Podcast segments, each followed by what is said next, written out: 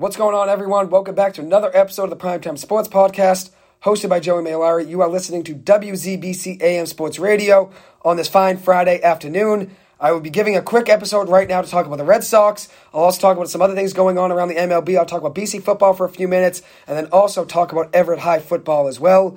So the Red Sox have won three games in a row, took three out of four games from Baltimore the past three nights. They play a three game series at Toronto this weekend, and then will play the Rays at home at Fenway for three games to close out the year. Toronto currently holds the number one AL wildcard spot, so it means more to them than it means to us. Obviously, the Red Sox are eliminated already. They are two games up, and that's the Toronto Blue Jays. They are two games up on the Seattle Mariners for that first wildcard spot.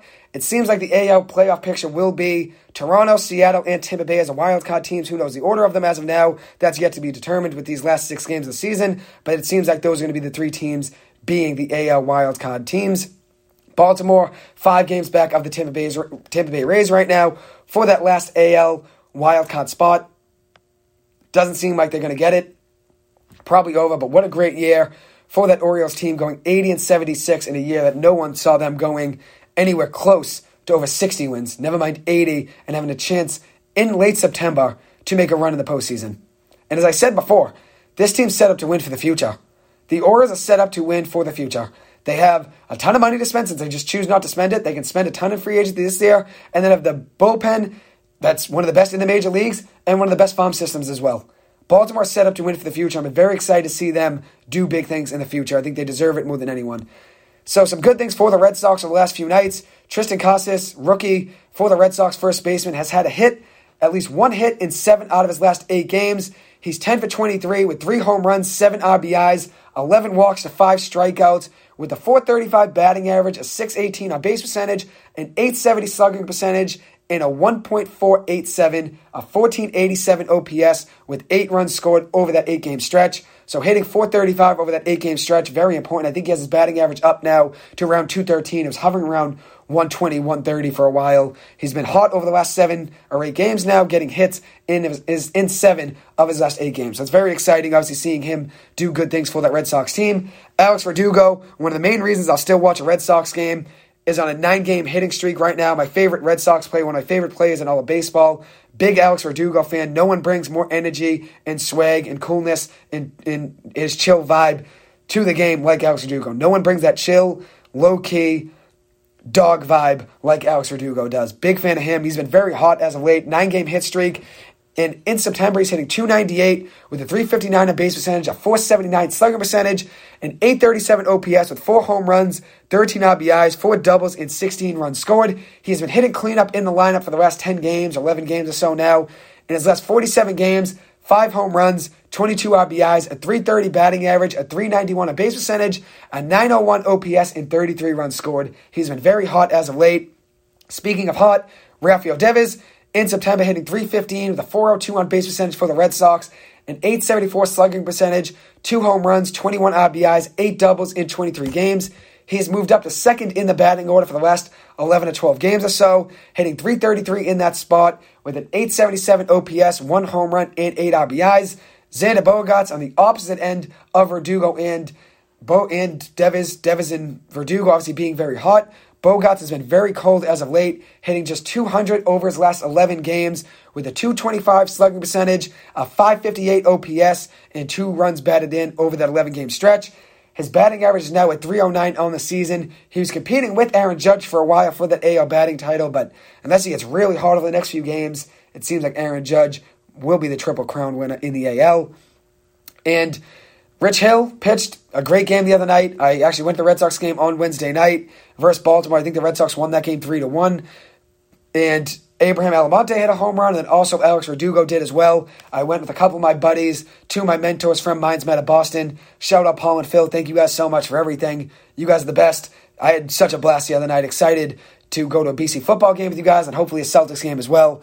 Had a great time. Obviously, Red Sox win too, so it's a great time. Always when Red Sox win and being with you guys makes it even better.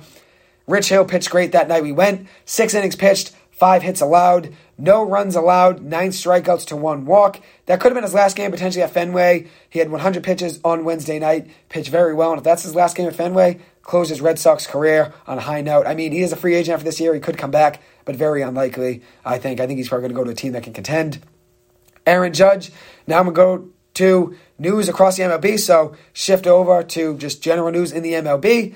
Aaron Judge hit his 61st home run a couple nights ago now, tying the AL record held by Roger Maris, former Yankee. 61 home runs. Maris hit. Now Judge also has 61 home runs. He went his last seven games before that game hitting that 61st home run without a home run. Seven straight games without a home run. And now he joins Barry Bonds, who hit 73 home runs one year. Mark McGwire had a 70 home run season, a 65 home run season. Sammy Sosa had a 66 home run season, a 64 and a 63 home run season. All of those guys were on steroids in their years with 62 plus home runs, or 61 plus home runs, that is.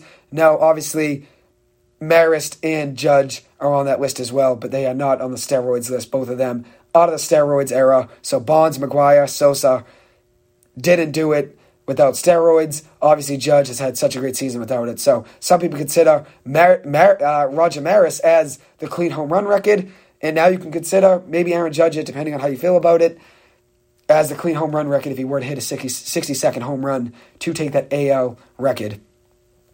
As for other news across the MLB, which, wait a second, before I actually get into that, I want to talk about Aaron Judge really quick. He has a chance for the Triple Crown this year 61 home runs, 130 runs batted in, a 313 batting average, a 425 on base percentage, a 696 slugging percentage, a 121 OPS, so a 12 or 1121 OPS, 130 runs scored, 106 walks a 213 OPS plus with 384 total bases on the year. He leads the AL in all of those home runs, RBIs, batting average, on base percentage, slugging percentage, OPS, runs scored, walks, and OPS plus and total bases. And then he also has 16 stolen bases on the year as well. So quite the year for Aaron Judge. I think he will be the AL MVP. But speaking of another AL MVP candidate, speaking of another one, Shohei Ohtani had a no hitter through eight innings or through seven innings last night. He lost in the eighth inning has a 275 batting average on the year with a 358 on base percentage and 888 OPS with 34 home runs, 94 RBIs, 11 stolen bases, and 88 runs batted or 88 runs scored. He has a 15 and 8 record on the mound, 15 wins, 8 losses in 27 starts with a 2.35 ERA. He had a 3.18 ERA last year in his MVP season, even better this year, 2.35 ERA with 213 strikeouts to 43 walks in 161 innings pitched with 4.95 strikeouts per walk. 4.95 strikeouts per walk. Very impressive season for Shohei Ohtani. I think he's right in the mix for MVP, but I think Judge probably is your MVP with being the Triple Crown winner. I should be the Triple Crown winner. Don't want to jinx him should be the MVP since Triple Crown winners are just so hard to come by. You don't see that very often. So I think Judge will be the MVP, even though Shohei is making a run at it. In his last 11 starts on the mound, Ohtani has a 6 and 3 record, 6 wins, 3 losses, and has allowed 2 runs or less in 10 of 11 of those starts with a 1.73 ERA, 79 strikeouts, 20 walks, and 13 earned runs in 67 and two thirds innings pitched in those 11 starts. The Angels are 70 and 86 on the year, but finished the season strong so far. They are 17 and 13 in their last 30 games played. So very impressive finish to the year for that Angels team.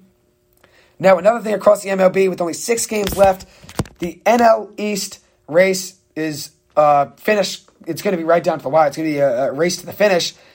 It's separated by one game right now. The Mets do have a one game lead over the Braves.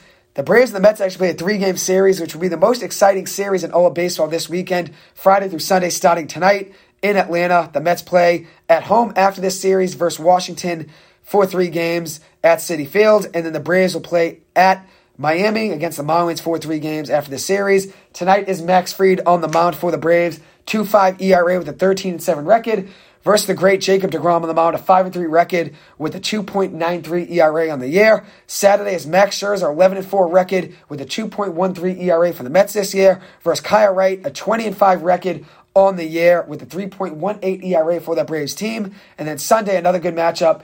Chris Bassitt, 15 8 record on the year with a 3.27 ERA versus Charlie Morton, 9 6 record with a 4.29 ERA on the year.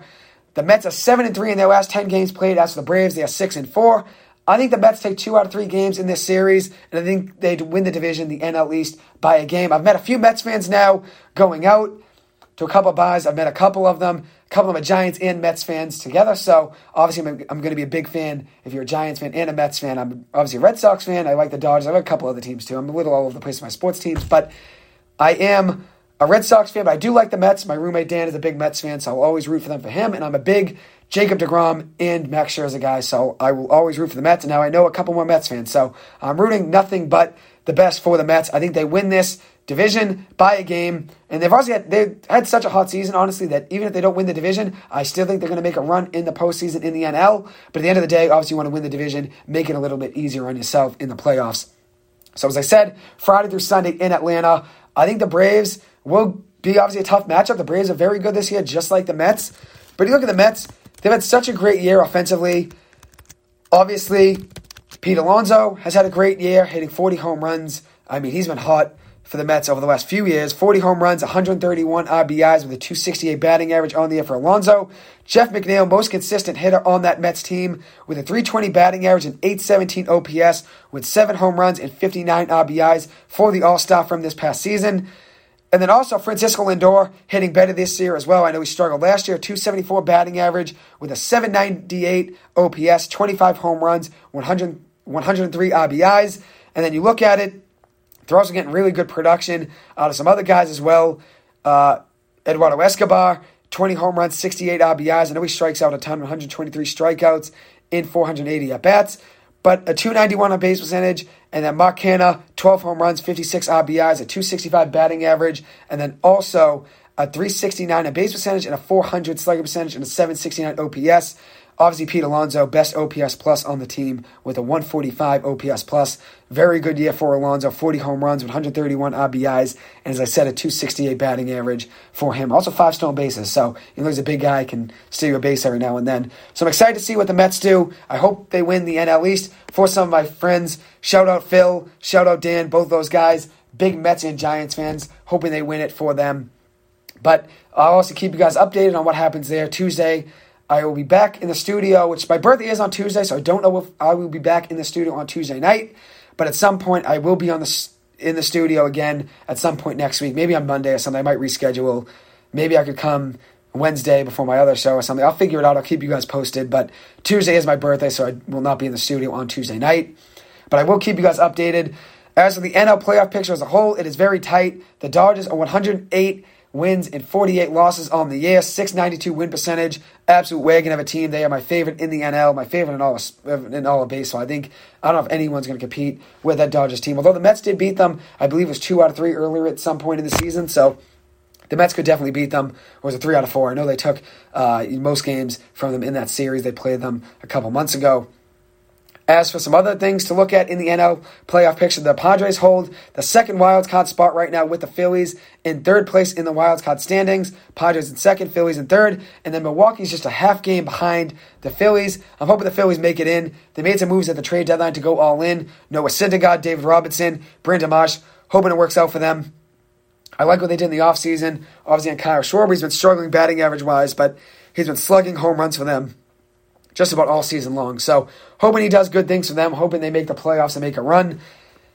So now I'm going to preview BC football's game against Louisville this weekend. Tomorrow, Saturday, 12 o'clock family weekend. It'll be a great game. Hopefully a good game for BC, even though I think it's going to be a tough one. It's also, I believe, going to rain at some point tomorrow. Yes, 8 a.m., 9, 10, 11, 12, 1, 2. There's chances of rain. Highest is 80% at 1 o'clock, 12 o'clock, 60%, 11 o'clock is 60%. 2 o'clock 70%.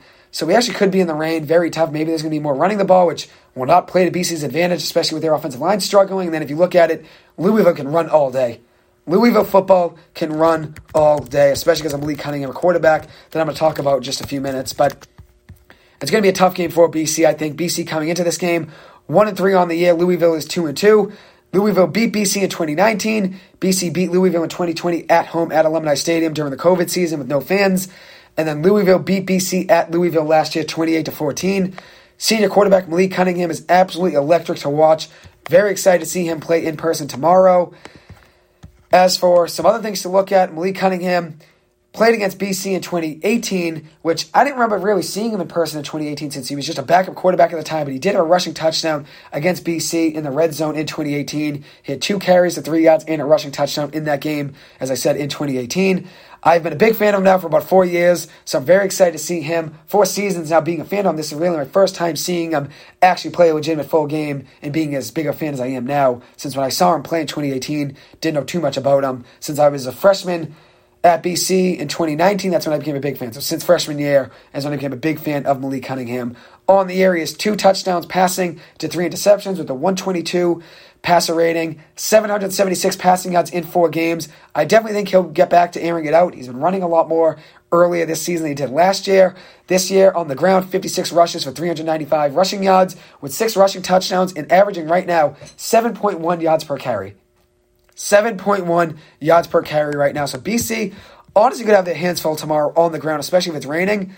It's going to be a lot of running for that Louisville Cardinals offense. He's like Lamar Jackson. If you give him open space and give him room to scramble and give him holes, he's going to run crazy tomorrow. He's going to run crazy. And you saw it last year.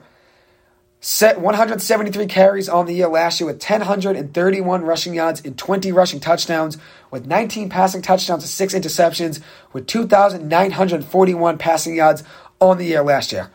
Ridiculous year for Malik Cunningham last year. Ridiculous. Nearly 4,000 total yards. 3,000 972 total yards with 39 touchdowns last year 20 rushing, 19 passing, and 6 interceptions. Malik Cunningham is one of the most electric quarterbacks, electric players in all of college football. So I expect him to have a really good game tomorrow. In 2020, he had another great season 20 touchdowns and 12 interceptions, 2,617 passing yards, 609 rushing yards to 7 rushing touchdowns. In 2019, 22 passing touchdowns to 5 interceptions. 2,061 passing yards with 482 rushing yards and six rushing touchdowns. Malik Cunningham ran all over BC last year at Louisville, 16 carries, 133 rushing yards, and three rushing touchdowns with 107 passing yards. And he did have two interceptions, though, so didn't have a great game passing wise, but did run well against BC. Maybe that plays to BC's advantage tomorrow. Maybe force him to throw a little. If it's raining, they're going to have to run a lot. Maybe try to stack the box, force him to throw a little more, even though I think he's a great player whether he's throwing a pass or running or passing. He has 100 plus rushing yards in three straight games heading into tomorrow. So three straight games with 100 plus rushing yards.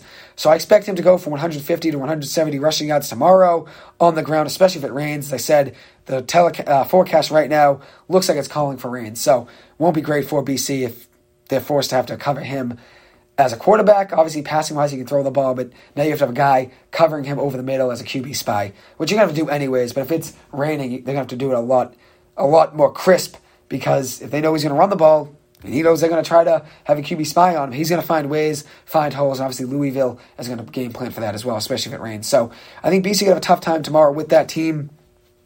Louisville coming off a big win against South Florida last week, 41 to 3 win last week. Cunningham was 40, 14 for 22 passing with 186 passing yards, a passing touchdown, nine carries, 130, 113 rushing yards, with three rushing touchdowns in 12.6 yards per carry. As I said, the guy's electric. Absolutely electric on the ground. My prediction is Louisville wins this game 44 to 27. I think they cover the spread with 225 passing yards from Lee Cunningham. I'll go 235 passing yards from Lee Cunningham and two passing touchdowns with 170 rushing yards and that is 405 yards on the ground and passing total. For Malik Cunningham, two rushing touchdowns, two passing touchdowns. I think he has four touchdowns total and 405 yards total between passing and rushing. I think he has a great game. I think he takes over the game. I'm very excited to see him play. As I said, he's like Lamar Jackson. This guy is like Lamar Jackson. I'm very excited to see him do big things for that Louisville team tomorrow. As I said, I'm a BC football fan, but I'm a big fan of Malik Cunningham. So I'm just excited to see him play tomorrow in person. As a BC, coming off a tough loss last week to Florida State, losing 44 to 14 at Florida State last Saturday night. Jurkovec, tough game, 15 for 23, passing with 105 passing yards, a touchdown, and two interceptions. He had seven catches and 45 yards. Two of those, or seven of those passes going to Zay Flowers for 45 yards. BC allowed 530 total yards to Florida State's offense with 350 passing yards allowed and 180 rushing yards. BC only had 235 total yards on offense on their own. And if you look at it, BC is having a tough year right now, one and three on the year. only win coming against UMaine. BC beat UMaine a few weeks ago at Alumni Stadium 38 to 17.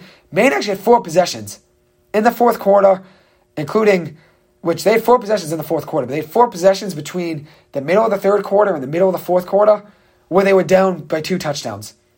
And they had a chance basically. Four of their last six possessions, they were down by just two touchdowns from the second half of the third quarter to just about the end of the fourth quarter. They had four chances with the ball down 14. So they stalled once in the red zone and then also threw an interception, I think, sometime around then and went for it on fourth down a couple times. It just didn't work out for them. But the score was a lot closer than it looked 38 to 17. Maine actually led at one point 10 to 7 in the first quarter. They were led by wide receiver Xavier Scott, had a great day for Maine, eight catches, 135 yards. Maine kick returner Trevor Ewing had a 78 yard kick return touchdown, which was electric to watch in person. Uh, great return for him. Honestly, could have been a touchdown. He stepped out of bounds. I believe it was at the 17 yard line, then also stepped out of the two or the three, so he didn't get into the end zone. But they counted him out at the 18 yard line. But still a 73 yard return. As a BC, Jurkovec had a great game that day, 25 to 37 passing, with 320 passing yards, two touchdowns, and no picks. Patrick Garwo, 17 carries for 78 rushing yards and two rushing touchdowns on the ground, with Zay Flowers catching eight receptions in that game for 89 receiving yards and a touchdown. So, good game for BC against UMaine, but besides that, 1 and 3 on the year. Start of the year with a tough loss at home against Rutgers, 22 to 21 loss there. Then lost a bad game to Virginia Tech at Virginia Tech, another night game in the ACC, and then losing last Saturday night to Florida State. So, Things have not been easy for this BC team, obviously. I'm hoping they get a win tomorrow, but I definitely think it'll be a tough game. As I said, I believe, I believe my prediction is 44 to 17. Let me see. Yeah, 44 to 7, 44 to 27. I think Louisville wins by 17 points. 44 to 27. Louisville with 225 passing yards, or 235 passing yards, 170 rushing yards, and 405 total yards for Malik Cunningham and four total touchdowns. So at least at the end of the day, if BC doesn't do well, I get to see Malik Cunningham play in person. As I said, he's a senior. I'm a senior, so this will be my last chance to see him play. My only chance to really see him as a starter in person. So I'm very excited to see him play tomorrow. Anyways, one last thing I want to talk about before the end of the episode. I will be going to Everett High's football game tonight against BC High. Big game for Everett High, coming off two straight huge wins. A combined total between those two games.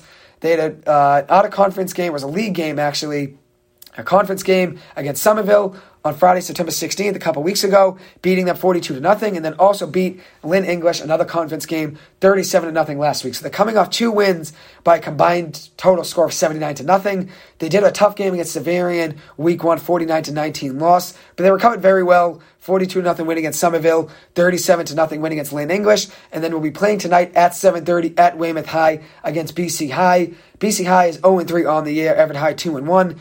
And BC High, obviously, I don't know what's going on with their stadium. They usually have their home games at BC High, right on their campus there, but it seems like a lot of their home games are played at other sites. So this is technically uh, a game that's a neutral game because it's, I mean, it's BC High's the home team, but they're playing at Weymouth High. So who knows how many fans will be there for BC High, but I think Everett has a great game tonight, rooting for them to do well. As you guys know from my radio show last spring, I got Rob DiLoretto, the head coach at Everett High to come on to talk about Everett High football, talk about Northeastern baseball. Absolutely great guy, absolute beast. Great to have him on. I'll have him on again at some point this year, hopefully, to talk more football and just talk sports in general. The guy is an absolute legend and a pleasure to talk to. And I went to every Northeastern baseball game and sat with them, so every day I learn something new about the game of football, the game of baseball, he knows everything sports, and I was happy to have him on last year. So hoping to get him on, him again on this year, and I'm looking forward to a big game tonight for that Everett High football team against BC High. As I said, it'll be tonight, Friday, September 30th